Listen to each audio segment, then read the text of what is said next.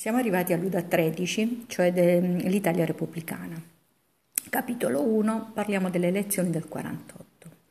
Dopo la fine della guerra e le elezioni del 48 videro lo scontro dei partiti con toni accesi. Infatti si erano creati due schieramenti, da una parte la Democrazia Cristiana, dall'altra parte il Fronte Popolare.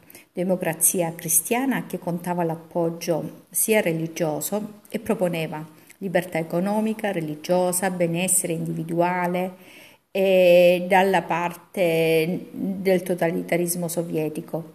Dall'altra parte il Fronte Popolare, che vedeva confluire i socialisti e i comunisti, proponevano una serie di riforme agrarie ed erano dalla parte dei contadini più poveri. Volevano la ridistribuzione delle terre e la nazionalizzazione delle grandi imprese. E poi avevano una posizione neutrale tra il blocco comunista e quello occidentale. Le elezioni videro la vittoria della Democrazia Cristiana col 48,5% dei voti, mentre il Fronte Popolare ebbe il 31% dei voti. E in questo periodo l'Italia era molto vicina agli Stati Uniti e grazie al piano Marshall i moderati ebbero uno strumento anticomunista. Nel 1948 si apre per l'Italia l'epoca del centrismo, che durerà sino agli anni 60 con la Democrazia Cristiana. L'Italia aderisce nel 1949 al Patto Atlantico e nel 1948 succede che uno studente di destra spara al segretario del PC Palmiro Togliatti. Questo stette in pericolo di vita per molto tempo. L'Italia quindi sembrava prossima ad una guerra civile.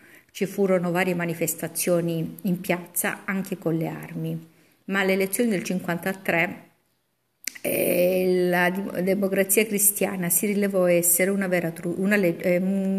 legge truffa, perché vide la coalizione tra i partiti.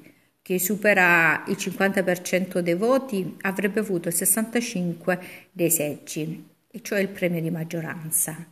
La DC ottenne il 40% dei voti e la coalizione moderata arrivò al 50%. La legge truffa fu abolita. Nel 1953 muore Alcide De Gasperi, che era il fondatore della DC. Agli inizi degli anni 50, siamo arrivati quindi al boom economico italiano nel capitolo 2, l'Italia risulta essere un paese agricolo e con poche fabbriche. Era un paese arretrato dal punto di vista economico, ma non solo.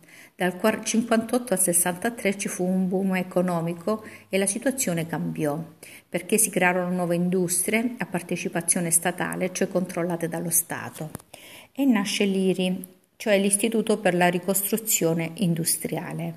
Venne creato durante il fascismo e divenne il cardine per la politica delle partecipazioni statali.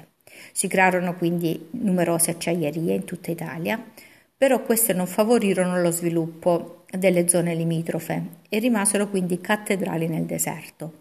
Purtroppo il divario tra il nord e il sud aumentò notevolmente. Nel 1950 fu creata la Cassa per il Mezzogiorno, che doveva aiutare a far migliorare la vita al sud. Purtroppo i soldi finirono nelle mani sbagliate, cioè di organizzazioni criminali, e si ebbe più disoccupazione. Gli operai erano poco pagati, si produssero quindi merci molto competitive a basso prezzo.